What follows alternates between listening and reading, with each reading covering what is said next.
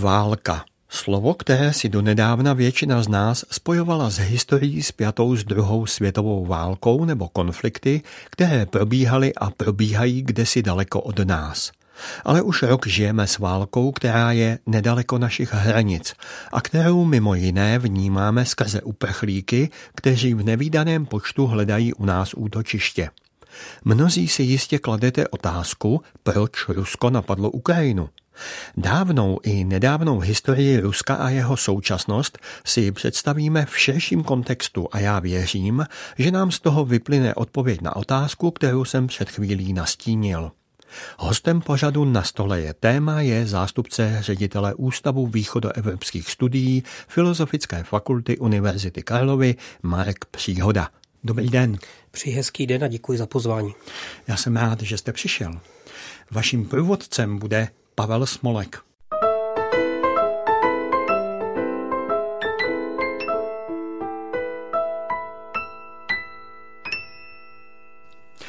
Já nechci úplně odvádět pozornost od dnešního tématu, ale můj host také patří k tomu množství osob z humanitních oborů vysokých škol, o kterých poslanec Marek Benda prohlásil, že podle něj jsou v životě úplně k ničemu. Já si to nemyslím a proto jsem si pana příhodu pozval do studia, abychom si odpověděli na tu otázku, kterou jsem uvedl v úvodu.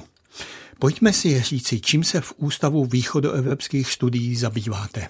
Já především děkuji za tu úvodní poznámku, abych to nestahoval pouze na sebe, tak pár slov k našemu pracovišti, které se jmenuje Ústav východoevropských studií. Je to jeden z mnoha vlastně ústavů a kateder na naší filozofické fakultě. Eh, mezi těmi ostatními základními součástmi, jak to nazýváme u nás, se nestrácíme. Já bych řekl, že podle počtu studentů, počtu vyučujících a podle aktivity naší patříme k těm středně velkým.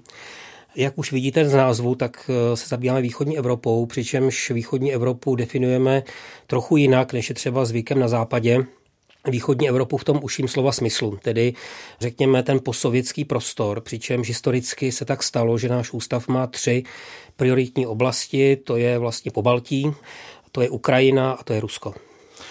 A čemu konkrétně se ve vašem ústavu věnujete vy? Já bych možná ještě přece jenom pohovořil stručně o našem ústavu, protože samozřejmě jsem jeden z řady zaměstnanců. Náš ústav vlastně myslím si, že je zajímavý tím a může být zajímavý pro veřejnost i pro naše uchazeče, že spojuje studium jazyka tedy a literatury, tedy něco, co označujeme tradičně jako filologie, ale zároveň velice silnou složkou našich studijních plánů a naší studijní nabídky jsou přednášky věnované historii a současnosti, což mimochodem dokládáme i svoji činnosti veřejném prostoru a vystupováním, komentováním situace v Rusku, na Ukrajině a v jiných zemích v médiích. Pokud jde o mě, tak eh, vlastně u mě je to složitější, protože u mě se spojuje jednak přísně vědecký zájem, což je období starší, takzvané moskevské Rusy. Na toto téma jsem psal i svoji dizertaci a zabývám se jim ve svých odborných článcích, ale přece jenom musím přijmout ty výzvy současné doby a samozřejmě komentuji a věnuji se i nejaktuálnějšímu dění. Takže eh, nějak jaksi tematicky poměrně široký záběr ale i geografický, protože to vyplývá z našich plánů, takže eh, musíme obsáhnout i několik zemí. Prostě není možné, aby se někdo soustředil pouze čistě přísně na svůj vědecký zájem a na témata svých odborných článků nebo monografií. Já děkuji za to vysvětlení.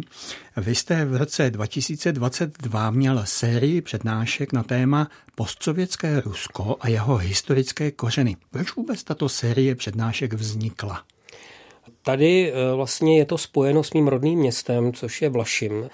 A vlastně takovou potřebou něco svému rodnému městu dát. V našem městě je velice aktivní charita místní, která organizuje právě veřejné akce různého typu, včetně i odborných přednášek. A když jsem se vždycky vracel tedy od vlaku nebo autobusu, chodil jsem kolem nástěnky, kde bylo oznámení těch příštích akcí a bylo mi to trošku líto, že já, který bych mohl něco nabídnout, tak se toho neúčastním.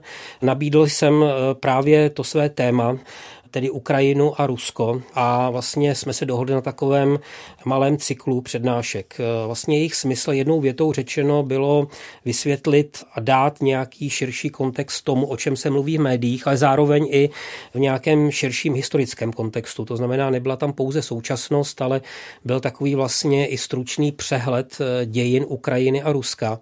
Mimochodem na těch přednáškách eh, se krásně zrcadlí tedy ty bouřlivé události posledních let, protože ty přednášky začaly v zimě roku 2020 a byť jich bylo pouze pět nebo sedm, tak vlastně skončili až v roce 2022, to znamená zasáhl covid a samozřejmě přednášky, které začínaly ještě v mírové době, spadl jejich konec právě do doby už začínající války a myslím si, že ta poslední témata, což byl eh, si Vladimír Putin a jeho cesta k moci a jeho vláda, tak myslím, že se velice hodili. No já si to myslím také. Vlastně díky tomu jsem zjistil, že váš ústav existuje, že vy existujete a že máte tyhle ty znalosti, které se myslím v této době dobře hodí a myslím, že by bylo škoda, kdyby s nimi byli seznámeni pouze, ač nic proti Vlašimi, ale mm-hmm. pouze účastníci těch přednášek a myslím, že bude dobře, když se tato témata dostanou i na širší platformu, kterou třeba představuje naše rozhlasová stanice situace. Jestli jenom můžu doplnit, možná bych se vrátil k té původní poznámce o našem smyslu, protože samozřejmě řada našich posluchačů může říci, že vlastně hlavní naší náplní jsou nějaké odborné studie a monografie, které stejně čte málo lidí a nás to nezajímá. Nicméně opravdu tou podstatnou složkou, já bych to rád připomněl, vlastně naší akademické práce je právě práce ve veřejném prostoru, působení vlastně popularizační a veřejné přednášky. To znamená opravdu nemluvíme pouze o Vlašimi, ale myslím nejenom já, ale i mý kolegové prostě organizovali podobné akce a seznamovali vlastně českou veřejnost s těmi věcmi, které najednou díky i té válce vyplynuly na povrch. To znamená, v tomhle vidím vlastně jako jeden ze smyslů naší existence a rozhodně bych rád připomněl kolegy ukrajinisty a naše absolventy ukrajinistiky, kteří se jaksi velice aktivně i na úkor svého osobního volna, na úkor své vědecké práce zapojili vlastně do pomoci ukrajinským uprchlíkům, protože samozřejmě je nutné jazykové vzdělání, je, je nutná znalost toho prostředí, odkud oni přicházejí, aby vlastně mohla proběhnout nějaká integrace, takže za to jim velký dík a to jenom potrhuje tedy to, že opravdu nejsme jenom nějací příživníci a e, budíš k ničemové. Vy jste svůj cyklus přednášek začal přednáškou eh, počátky ruských dějin Kijevská a Moskevská Rus. Mhm. Já si myslím, že je dobré se podívat hluboko do historie Ruska. Když byste se k tomu měl teď eh, po té době vrátit, co byste k nám k této epoše eh, ruských dějin řekl? No především, že je to epocha, která sice je časově hodně vzdálená, vlastně ta ruská státnost trvá více než tisíc let, Nicméně eh, epocha, která byť se zdá eh, středověkou epochou vzdálenou, cizí, tak se znovu vrací do nějakých politických debat. To znamená, ta historie je hodně vzdálená, je vlastně hodně živá a stává se součástí i vlastně argumentace politické, takže myslím si, že i proto jsem ji tam zařadil. Samozřejmě ono by si sloužila pozornost i tak. Je to zajímavé období, počátky vůbec státních dějin ve východní Evropě, ale zároveň i období, na které si kladou nároky i jiní, ne? tedy ruské dějiny, ale samozřejmě i Ukrajinci, Bělorusové. Takže se stává součástí vlastně to dědictví té kijevské Rusy, tedy toho prvního období eh, státního ve východní Evropě, stává se součástí nějakých debat, eh, někdy dost eh, kontroverzních a ostrých. Proč jsou ty debaty kontroverzní a ostré? No, protože odpověď asi, kdybych měl jednou větou, vlastně z těch debat bohužel plynou nějaké konkrétní politické požadavky. Kdyby to byly pouze akademické debaty, kdyby někde si navzájem se potírali pouze historici na svých konferencích nebo ve svých článcích, tak to je jiná věc, ale vlastně tyhle ty historické argumenty se stávají potom součástí nějakého, nějakého politického slovníku a jak vidíme na dnešní retorice dnešního, dnešního oficiálního Ruska vlastně mohou se stát i základem pro nějaké územní nároky. Já věřím, že se k tomu ještě dostaneme.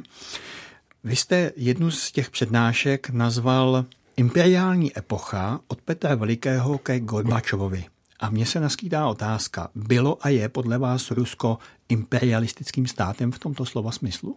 Tak eh, impériem bylo rozhodně. Tady proto máme samozřejmě historický důkaz, protože eh, teď bych se rád vrátil někde na počátek 18. století. Je to doba vlády Petra I. vůbec osobnost eh, klíčová z hlediska ruských dějin, ale i z hlediska interpretace ruských dějin, protože vlastně ty debaty o ruských dějinách byly v mnohé v minulosti právě debatami o významu a přínosu Petra I. Přičemž opravdu se potkáváme s dost tedy kontroverzní kontroverzními názory na jeho odkaz. Za jeho vlády právě e, po vítězné válce se Švédy, což tehdy e, byla taková velmoc vlastně v baltském areálu a pokud Rusko si chtělo e, jak si proklestit cestu do Evropy, tak jedna z těch cest právě vedla na sever a muselo tedy Rusko nějakým způsobem mocensky vyřadit Švédsko, což se mu podařilo. A je to velké vítězství v ruských dějinách a právě po tomto vítězství Petr I. přijímá titul imperátora diktátora. Takže eh, jednak je to eh, dáno tímto a samozřejmě mnohé se v Rusku mění díky Petrovi I. Víme, že zasahl do řady oblastí nejenom do sféry armády, což by se nabízelo díky té válce, ale vlastně změnil život ruské společnosti a nasměroval ty dějiny ruské nějakým jiným směrem.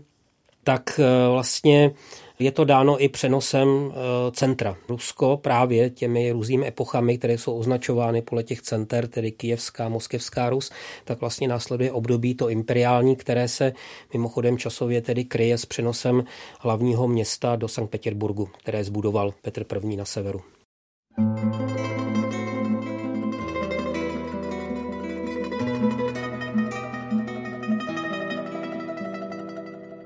Jest na niebie город, чудный город света. Там нужды болезни и печали нету. Там живут святые, там играют гусли, воспевают славу Господу Иисусу. Болезни там нет, не гаснет там свет Иерусалим. Там вечно живут, там песни поют Иерусалим. Ты город живых, ты город святых Иерусалим. К тебе я стремлюсь, с тобой я солюсь Иерусалим.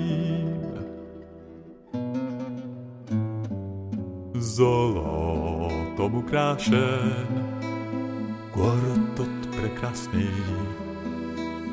Лишь в Иерусалим вечно буду счастлив.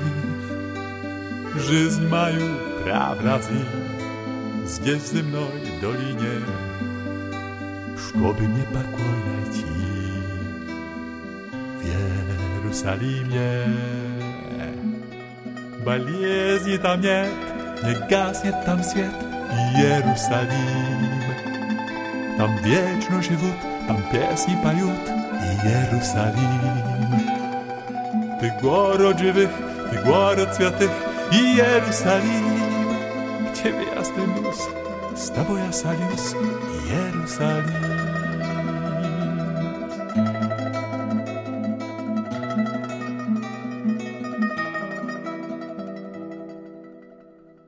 bratia a i siostry. Tam my budem v městě vaspěvat Isusu radostné pěsní. Tak dávajte na zimě v městě slavit Boga, чтоб светлее стала нам небеса дорога. Болезни там нет, не гаснет там свет Иерусалим. Там вечно живут, там песни поют Иерусалим. Ты город живых, ты город святых, Jerusalem.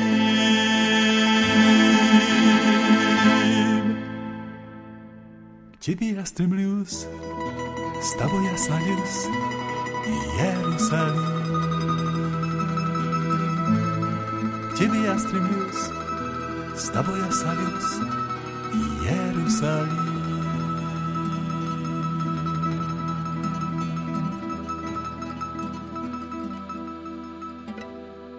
Na proglasu posloucháte rozhovor s Markem Příhodou z Ústavu východoevropských studií Filozofické fakulty Univerzity Karlovy. Vy jste před písničkou říkal, že Rusko si chtělo proklestit cestu do Evropy. Proč?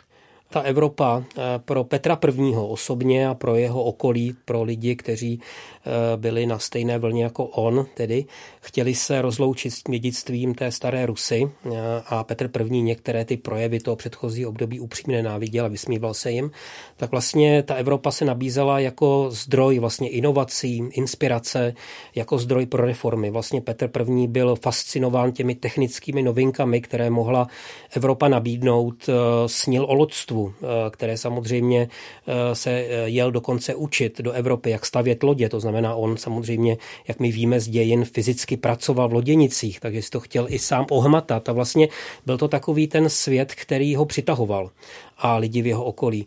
To znamená, ten prvotní impuls eh, nebylo snad pochopení základů něčeho, co bychom mohli nazvat jako evropská kultura nebo civilizace, ale právě ty technické novinky, které Petra I. fascinovaly a myslím si, že on si velice dobře uvědomil, že bez přijetí těch technických novinek, bez nějaké modernizace Rusko eh, nebude konkurenceschopné v tom soupeření s těmi evropskými státy. To myslím, že Petr I. dobře pochopil a vlastně eh, snažil se přivést Rusko Rusko vlastně eh, na tuto cestu. A vy jste se říkal také, že on přijal titul imperátora, takže jak se to imperiální smýšlení v dějinách Ruska konkrétně projevovalo a projevuje? Uh-huh.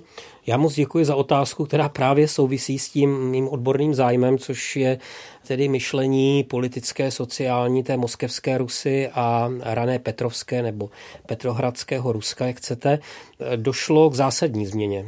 Vlastně my někdy máme tendenci vnímat ty ruské dějiny jako nějakou jednu řadu událostí. Já bych spíše skombinoval to s jiným pohledem, tedy o nějakých určitých cyklech ruských dějin, které se neúplně uzavírají. Nemůžeme říci, že začíná zcela něco nového, ale přece jenom mnohé z toho, co bylo předtím, končí. A kdybych to měl uvést na příkladu toho ruského myšlení, tak vlastně ta moskevská Rus, takhle my označujeme tu Rus, nebo také předpetrovská Rus, tu Rus starší, tedy tou zásadní událostí pro východní Evropu byl tatarský, mongolský, chcete-li vpád, což je událost první poloviny 13. století, vlastně, která ten vpád Mongolů mění zásadním způsobem situaci ve východní Evropě. A vlastně eh, po tom mongolském vpádu vlastně se rodí a sílí moskevský stát. Takže máme tendenci to, to období označovat právě tím termínem moskevský, moskevské období, moskevský stát.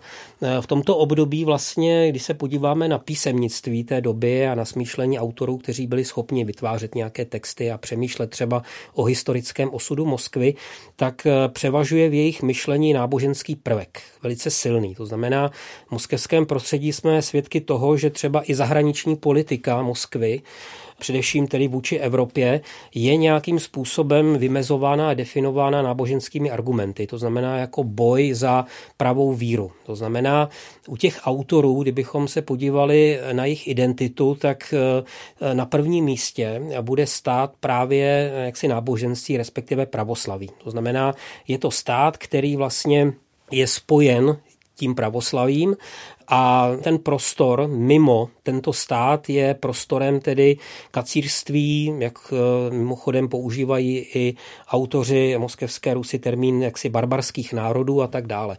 Tohle je idea, která se nehodí moc do nové doby, eh, protože Rusko už v té době moskevské vlastně zásadním způsobem překročilo ty hranice náboženské pravoslavné a dokonce překročilo i ty hranice kdysi kijevské Rusy. To znamená, připojilo oblasti, které z hlediska historických tradic, z hlediska náboženství jsou cizí, jsou odlišné. A teď je problém nějakým způsobem tyhle ty oblasti pojmout do nějaké státní ideje. A vlastně ta imperiální idea s tou tezí o tom, že impérium je prostor, který umožňuje soužití různých národů, různých náboženství, vlastně vyhovuje pro tu eh, novou dobu a řeší ten velký problém, který vlastně Moskevská Rus ve svém eh, státoprávní myšlení nevyřešila. To znamená, ta idea pravoslavného carství se mění právě na tu ideu eh, jaksi ruského impéria, a v tom je, myslím si, jeden z problémů vlastně ruských dějin a proč ta idea nebo ten pojem vlastně impéria je důležitý, protože vlastně s tou imperiální ideou se vůbec rodí v ruském prostředí myšlení o státu jako takové. Totiž ta moskevská Rus, byť samozřejmě nějaké úvahy o panovnické moci, o uspořádání státu tam najdeme, tak má jeden podstatný rys, totiž ono se dost vyhýbá těm otázkám přísně státoprávním a to, co bychom dneska mohli říci jako politologické otázky. Samozřejmě ten pojem tehdy nebyl znám, ten známe my teď, ale nemůžeme ho použít. E, to znamená, to myšlení bylo dost nestátní, dost nepolitické. Řešilo jiné otázky. Tím neříkám, že není zajímavé. Jinak bych samozřejmě popřel to, čím se zabývám, ale v mnohem se odlišuje. Zatímco Evropa už řeší třeba konkrétní otázky, třeba odpovědnost panovníka eh, vůči, vůči lidu, hranice panovnické moci, možnost omezit panovnickou moc nějakými institucemi, tak moskevská Rus vlastně řeší zcela něco jiného. Jo? Tedy jiné otázky eh, jsou na pořadu dne. To znamená, ta imperiální idea, která přichází v tom, v tom 18. století, přichází s tou obrovskou změnou, protože ona je vyvolána, její vznik je vyvolán vlivem západu evropské filozofie.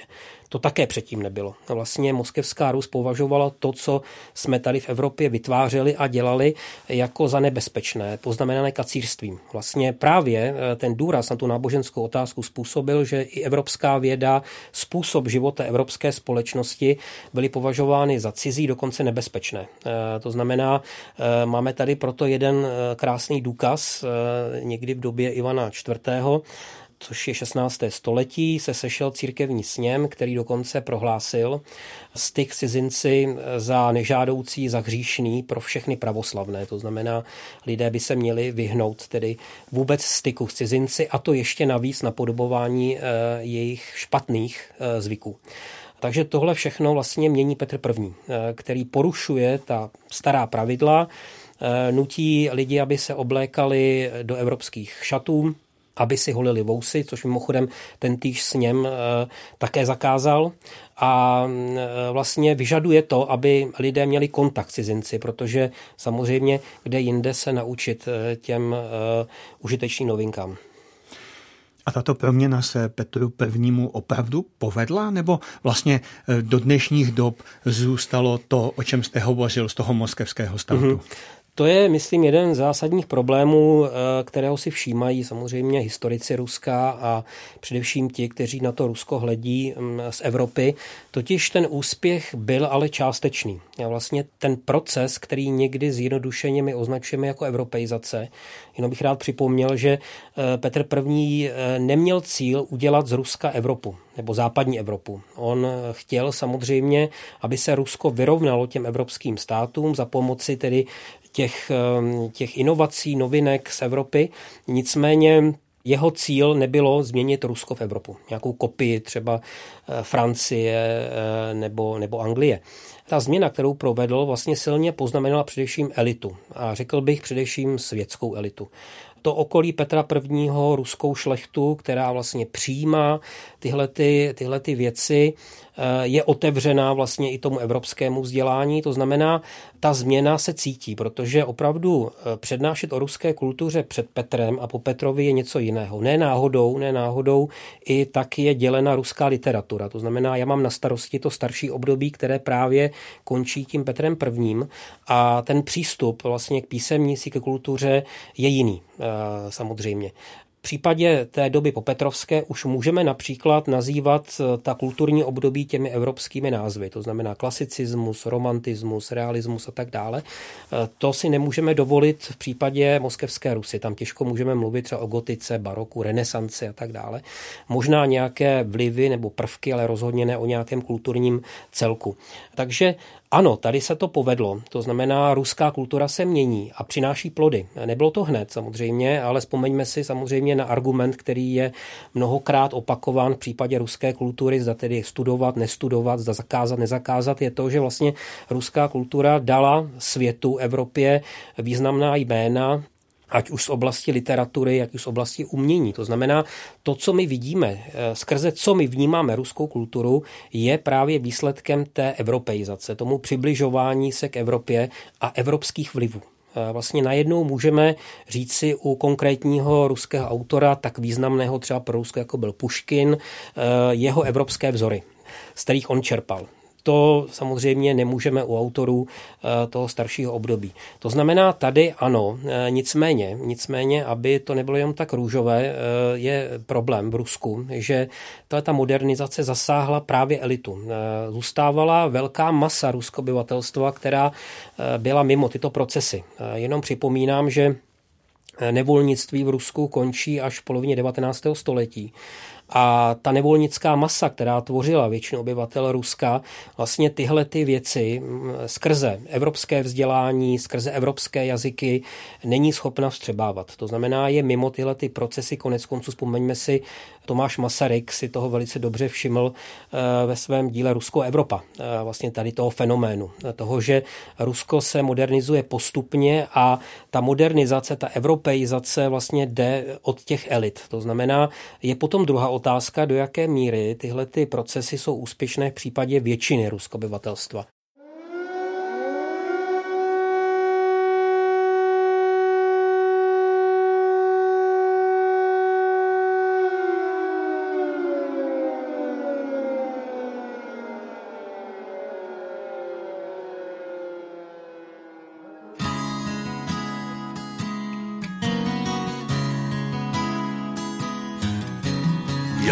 Staré temné báje, kdy moci chtivost opájí a krutost lidí život je, požáry běží po kraji, změnil se svět a stal se jiný, rozpáral střeva Ukrajiny, člověk dech hrůzou zatají.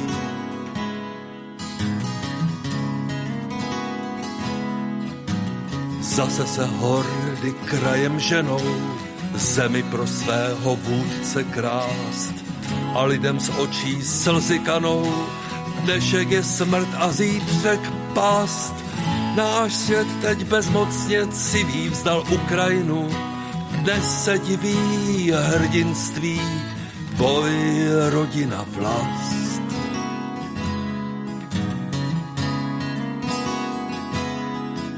Z východu chladný vítr vrací nám staré obrazy. V ulicích tanky, oheň plané, bezmoc člověka zamrazí. Temno je zpět s ruskými stíny, však bomby kulky v polích miny hrdého člověka nesrazí.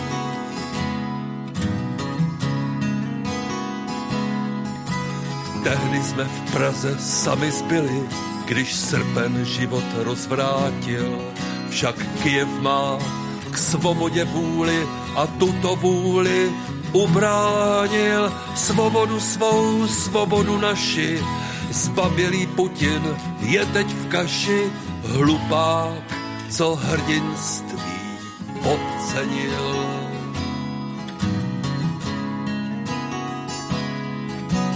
Putin ta krysa bez morálky, bludný balvan na planetě. Kremelská lež z prostota války, šílenec sevřen v samotě. Bitvu už prohrál, neví o tom, nepomůže mu ani atom, směšný vrah v trapné nahotě. Směšný vrah v trapné nahotě.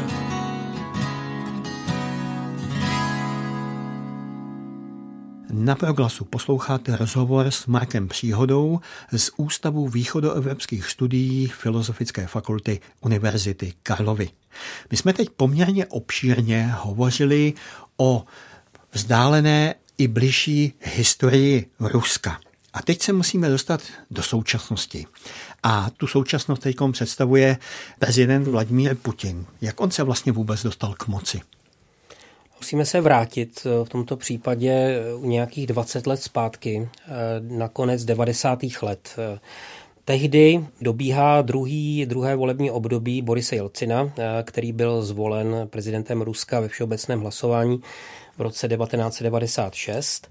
Boris Jelcin je nemocný a samozřejmě přichází úvahy o případném nástupci, což eh, je něco typického pro ruské dějiny, že tyhle ty věci se neřeší v nějaké společenské debatě, ale řeší se v nějakém uzavřeném okruhu lidí tak si to asi představujme. Já proto používám e, oblíbený termín e, jaksi palácové předání moci. Jako je palácový převrat, tak e, palácové předání moci, tedy Boris Jelcin po nějakém určitém váhání se rozhodl právě pro tehdy mladého politika, premiéra Vladimíra Putina.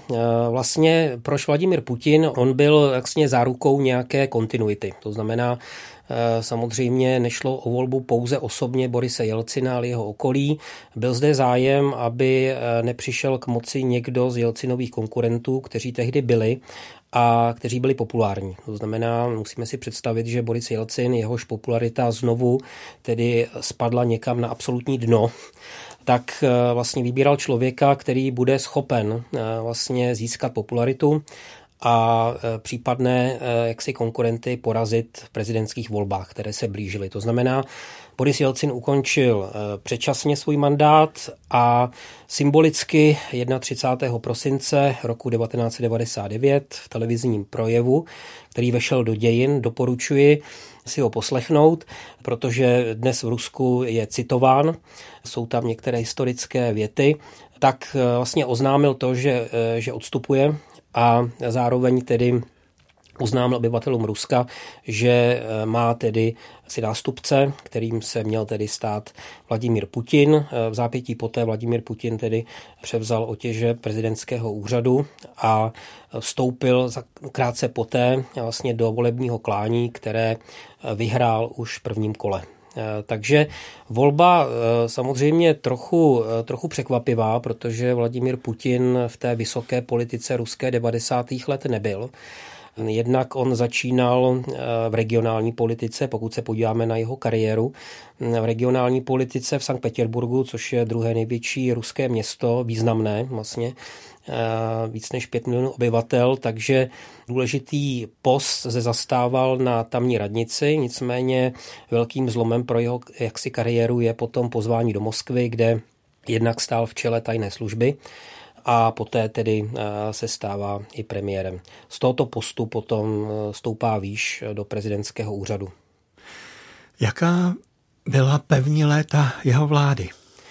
Byla eh, jednak eh, prezident Putin, už můžeme takto mluvit o něm, eh, zdědil problémy 90. let. 90. leta v Rusku, pokud se na ně podíváme, tak a zeptáme se, kdybychom se mohli zeptat tedy běžných Rusů, kteří pamatují 90. leta, tak ty vzpomínky nebudou moc pozitivní většinou. S tím jsem se potkával vlastně od doby prvních cest do Ruska, které právě začaly v těch 90. letech a zatímco zde eh, jsme měli pocit, že události někam směřují, že to, co se tady děje, má nějaký smysl, eh, že ty problémy, kterým čelíme, pominou, tak eh, si v Rusku vládla poměrně beznaděj, rozčarování z té nové demokratické cesty. A vlastně i taková poptávka vlastně po nějakých řešeních, které bychom mohli nazvat jako vláda tvrdé ruky. Jo? Tedy nějaký pocit chaosu, stát neplní svoji roli, což mimochodem prezident Putin začne plnit. To znamená, on přichází se slibem, že vlastně posílí stát. To nějak neskrývá a myslím si, že to i většina obyvatel Ruska tehdy vítala. Eh, samozřejmě eh, tehdy ještě jsme nevěděli, kam to celé povede. To znamená eh, to, co se v ruském politickém slovníku nazývá jako upevnění mocenské vertikály. To začíná velice, velice razantně a od prvních okamžiků prezident Putin naplňovat. To znamená, roste role prezidenta v politickém systému, Samozřejmě to dáno i tím, že Boris Jelcin, který předával moc eh, Putinovi, tak byl nemocný, to znamená, byl už mnohem vlastně od té aktivní politiky eh, jaksi vzdálen. Putin naopak eh, je aktivní, je mladý, dokáže oslovit obyvatele Ruska. Takže v tomhletom smyslu a samozřejmě dědictví 90. let je i ekonomická mizérie. To znamená, ta transformace v Rusku probíhala s velkými problémy. Rusko se nedařilo dlouho se vrátit na tu úroveň vlastně ekonomickou z doby ještě Sovětského svazu. A tady myslím si, že Vladimíru Protinovi vlastně nahrála historie, protože Rusko zažívá, zažívá ekonomický vzestup bezprecedentní ve své historii a samozřejmě i třeba kritici dnešní prezidenta Putina a tak dále, tak samozřejmě připomínají jeho zásluhy a e, jednou z těch zásluh je právě e, zvýšení tedy e, jaksi úrovně života v Rusku. Samozřejmě musíme rovnou dodat, že to není osobní zásluha prezidenta Putina. V mnohem vlastně pomohl růst cen paliv, to znamená, Rusko má velké příjmy z vývozu ropy především a zemního plynu, ale zároveň se projevuje i ten efekt vlastně ekonomických reform. A je potřeba říci, že eh, prezident Putin v těch prvních letech měl šťastnou ruku na, na lidi, kteří spravovali eh, ekonomický sektor. To znamená, jsou lidé, kteří provádějí opravdu rozumné reformy. Rusko se otevírá ekonomicky světu, přicházejí investice, takže nastává, řekněme, kdybychom to měli rozdělit eh, na nějaká desetiletí, tak vlastně prvních, eh, prvních řekněme, deset let, respektive osm let do velké ekonomické krize, která Rusko zasáhla eh, v letech 2008-2009, tak Rusko zažívá ekonomický růst, přičemž hodně vysoký. A běžný občan tyhle ty změny cítí. E, to znamená, ta popularita prezidenta Putina, která se projevuje v volbách, navzdory e, jaksi manipulacím, které, které jsme zaznamenávali při hlasování, navzdory tomu, že e, státní sdělovací prostředky stále více vlastně pracují na budování kultu osobnosti Vladimíra Putina, tak opravdu měla své, svůj základ. To znamená, byla zde naděje, že ta ekonomická modernizace Ruska vlastně přivede i k nějaké modernizaci politické. To myslím, že byla velká chyba, eh, které se dopouštěli jinak jaksi lidé vzdělaní a lidé znající Rusko. Eh, věřili v to, že některé ty negativní jevy, které vidíme třeba v ruské politice a tak dále, tak pominou. Pominou díky tomu, že vlastně ke slovu přijde ta nová, vzdělanější, pro evropská část eh, městského obyvatelstva v Rusku. A musíme říci, že vlastně Rusko je hodně urbanizovanou zemí, velká část obyvatel žije eh, právě ve velkých městech, to znamená, tohle bude vlastně ten motor změn pozitivních. V tom eh, se mnozí mýlili. Eh, vlastně eh, Vladimír Putin navzdory tomu ekonomickému růstu se z hlediska politické praxe začal vracet k nějakým archaickým, až bych řekl, mechanismům a, a postupům.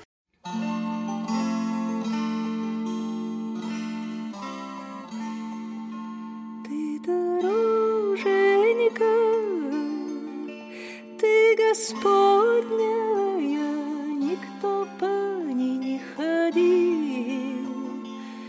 Прохаживал, Никто по ней не ходил, не прохаживал, Только шли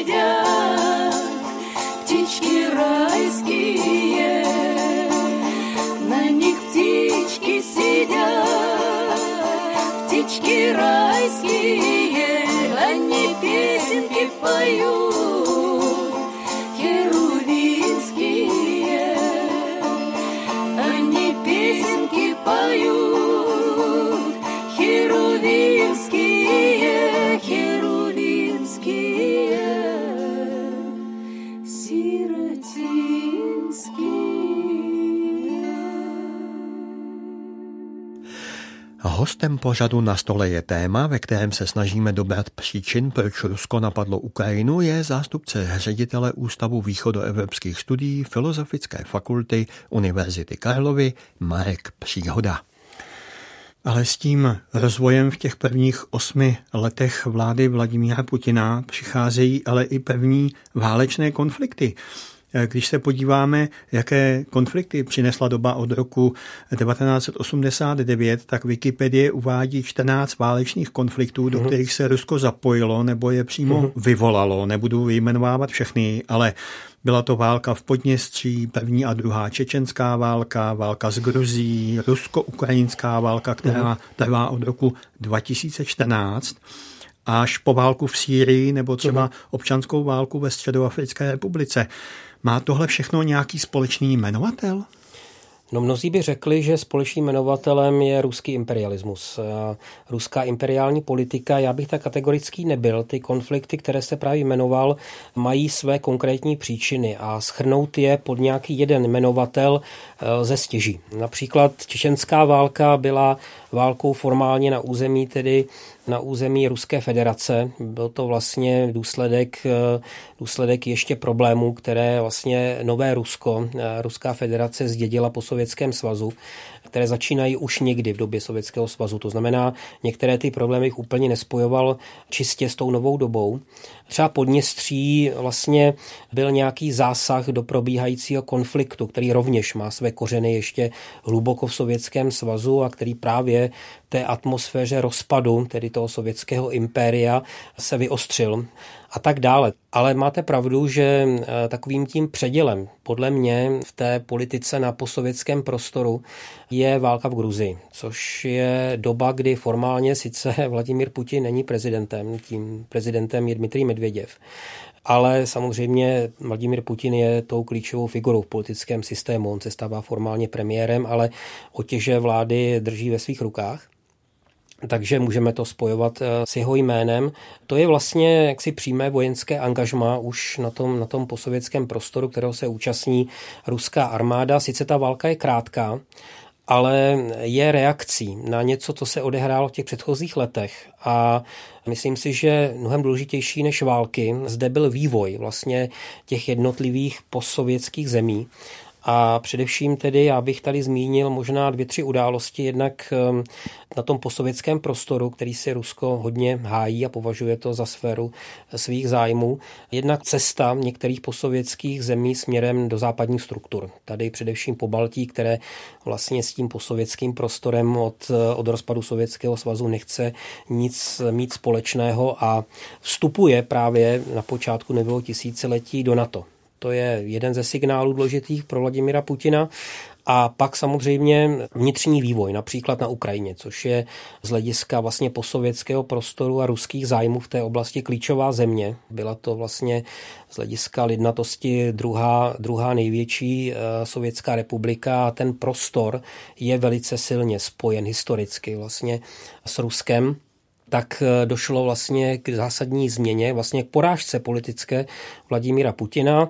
Totiž mluvím o událostech roku 2004, které označujeme běžně jako oranžová revoluce, což byl vlastně protest masový na Ukrajině proti sfalšovaným prezidentským volbám, kdy Vladimír Putin podpořil proruského Viktora Janukoviče který podle prvních výsledků tedy druhého kola měl uspět, nicméně samozřejmě si většina lidí těmto výsledkům nevěřila, považovala je za sfalšované, lidé vyšli do ulic a vlastně odehrálo se potom nové hlasování, v kterém zvítězil pro západní Viktor Juščenko. To je velká porážka.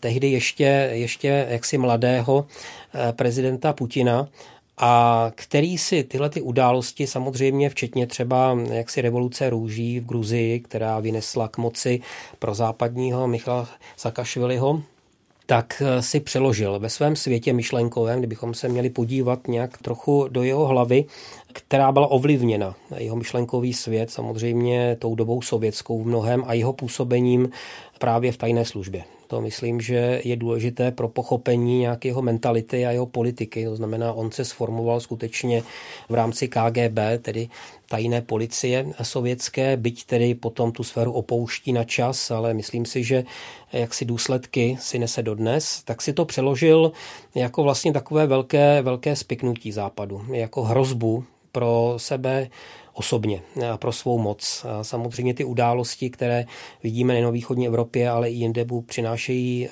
jaksi důkazy, například arabské jaro a tak dále.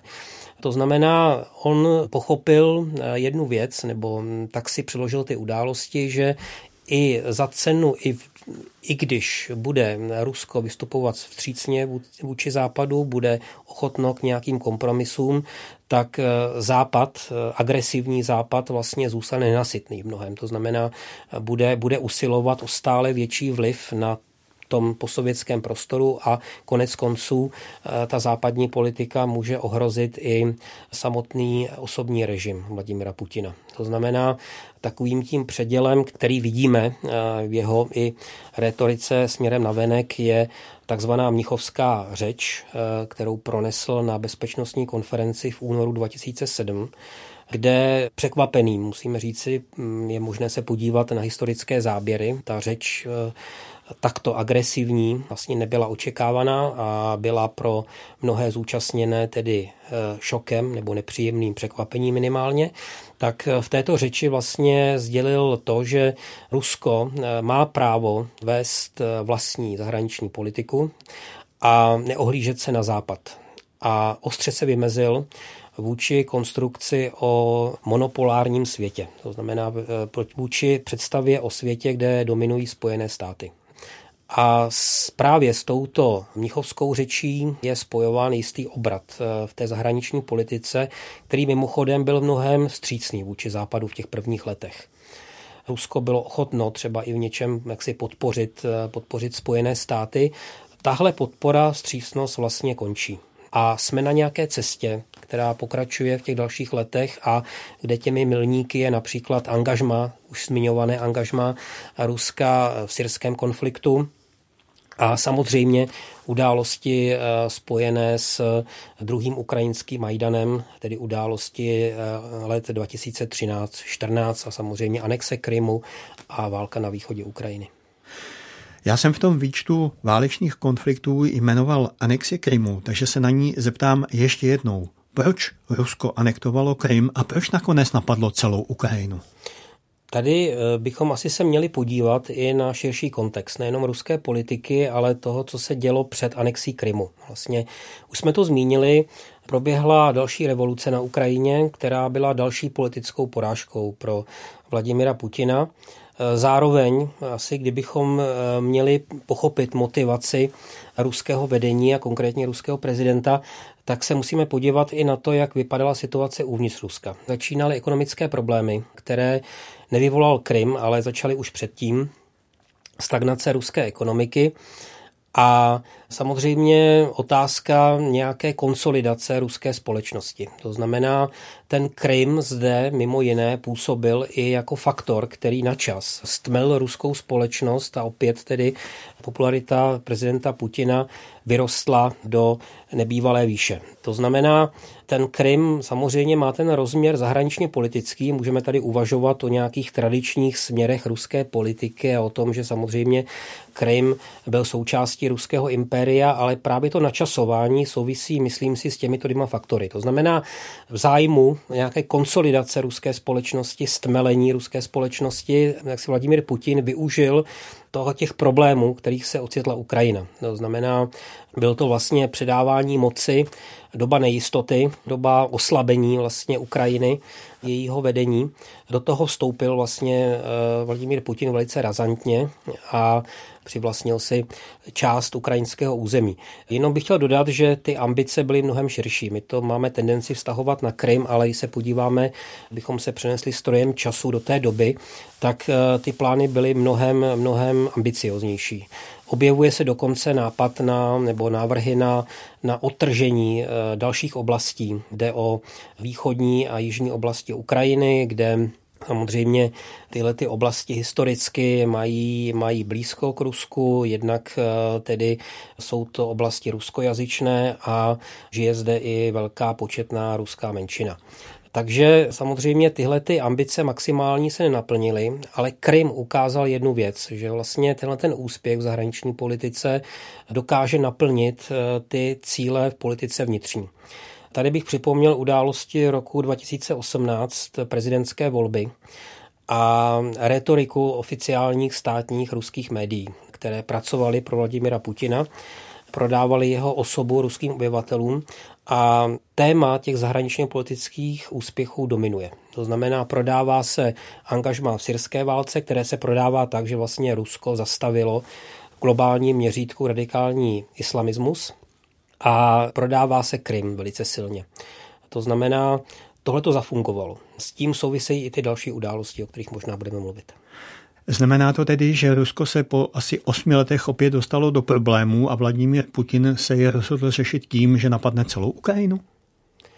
Je to komplikovanější, ale bychom to měli zjednodušit. Vlastně situace v ruské společnosti v Rusku po Krymu je některými označována, některými odborníky označována jako krymský koncenzus nebo krymský syndrom. Znamená stmelení tedy ruské společnosti kolem Kremlu, kolem Vladimíra Putina jako centrální figury. Tenhle ten krymský koncenzus pomalu začíná vyprchávat. To znamená, je potřeba nabídnout eh, jaksi další, další úspěch a ta Ukrajina je opravdu klíčová pro Rusko. Je to, proč, je to území, pro něj, proč je pro něj klíčová? Je to vlastně území, které, jak jsem říkal, tedy je bylo hodně dlouho spojeno vlastně s ruským impériem, s tím ruským prostorem. Mnozí Rusové vlastně odmítají uznávat Ukrajince jako plnohodnotný národ, chápou je jako vlastně součást eh, svého, svého historického prostoru, eh, jaksi historických zemí. E, nějak se negativně vyjadřují o ukrajinské státnosti a tak dále, o ukrajinštině. Takže vlastně se hraje na tuto strunu. Znamená e, nějaký návrat Ruska e, mezi velmoci, nějaká jeho nová role i v mezinárodní politice vlastně vede skrze vlastně upevnění autority Ruska na tom posovětském prostoru a vlastně Ukrajina je tady, jak už jsem říkal, tou zemí, řekl bych, jaksi první na řadě. To znamená, tam by se ten úspěch, ten, eh, to zesílení Ruska, jak říká tedy ruská propaganda s oblivou eh, stávání z kolen, aby se mělo projevit. Ta vazba eh, ruské společnosti těm dalším součástem toho posovětského prostoru je samozřejmě volnější, kromě Běloruska. Tam samozřejmě platí to tež, co jsem říkal o té Ukrajině. Když se podíváme i na tu historii, což s oblibou zmiňuji na svých eh, přednáškách o historii právě moskevské Rusy, že rozpadem Sovětského svazu ty hranice západní Ruska se vracejí někam vlastně eh, do doby moskevských velkoknížat. Jo, tam vlastně kdysi byl, byla sféra vlivu, se prolínala sféra vlivu jednak moskevského státu, nebo chcete-li tedy jaksi, jaksi mongolské zlaté hordy na jedné straně, na druhé straně Litvy. Jo, to znamená, ta hranice se jakoby vrací a souvisí to s nějakým i traumatem ruské společnosti, které ona má z toho rozpadu Sovětského svazu. Jenom připomínám, že vlastně ten rozpad Sovětského svazu se kryje zároveň s tím obdobím poměrně dlouhým vlastně ekonomické mizérie pro většinu ruských obyvatel. To znamená, nějakým způsobem se v tom vědomí. Cítil jsem to při, při svých návštěvách opakovaných v Rusku. Ten návrat Ruska mezi velmoci a zároveň tedy i jaksi zlepšení té vnitřní situace se navzájem jaksi propojují. To znamená, je tam, je tam jedno velké téma, které mimochodem sám Vladimír Putin rád, rád nabízí ruské společnosti a to je vlastně překonání těch divokých 90. let. A kam to vede, vidíme my všichni. To byl Marek Příhoda, zástupce ředitele Ústavu východoevropských studií Filozofické fakulty Univerzity Karlovy. Já vám děkuji za rozhovor. Já také děkuji ještě jednou za pozvání a přeji hezký den. S Markem Příhodou jsme si přiblížili především novodobé ruské dějiny a pokusili se přinést odpověď na otázku, proč Rusko napadlo Ukrajinu. Od mikrofonu se loučí Pavel Smolek, který vám přeje klidné a šťastné dny.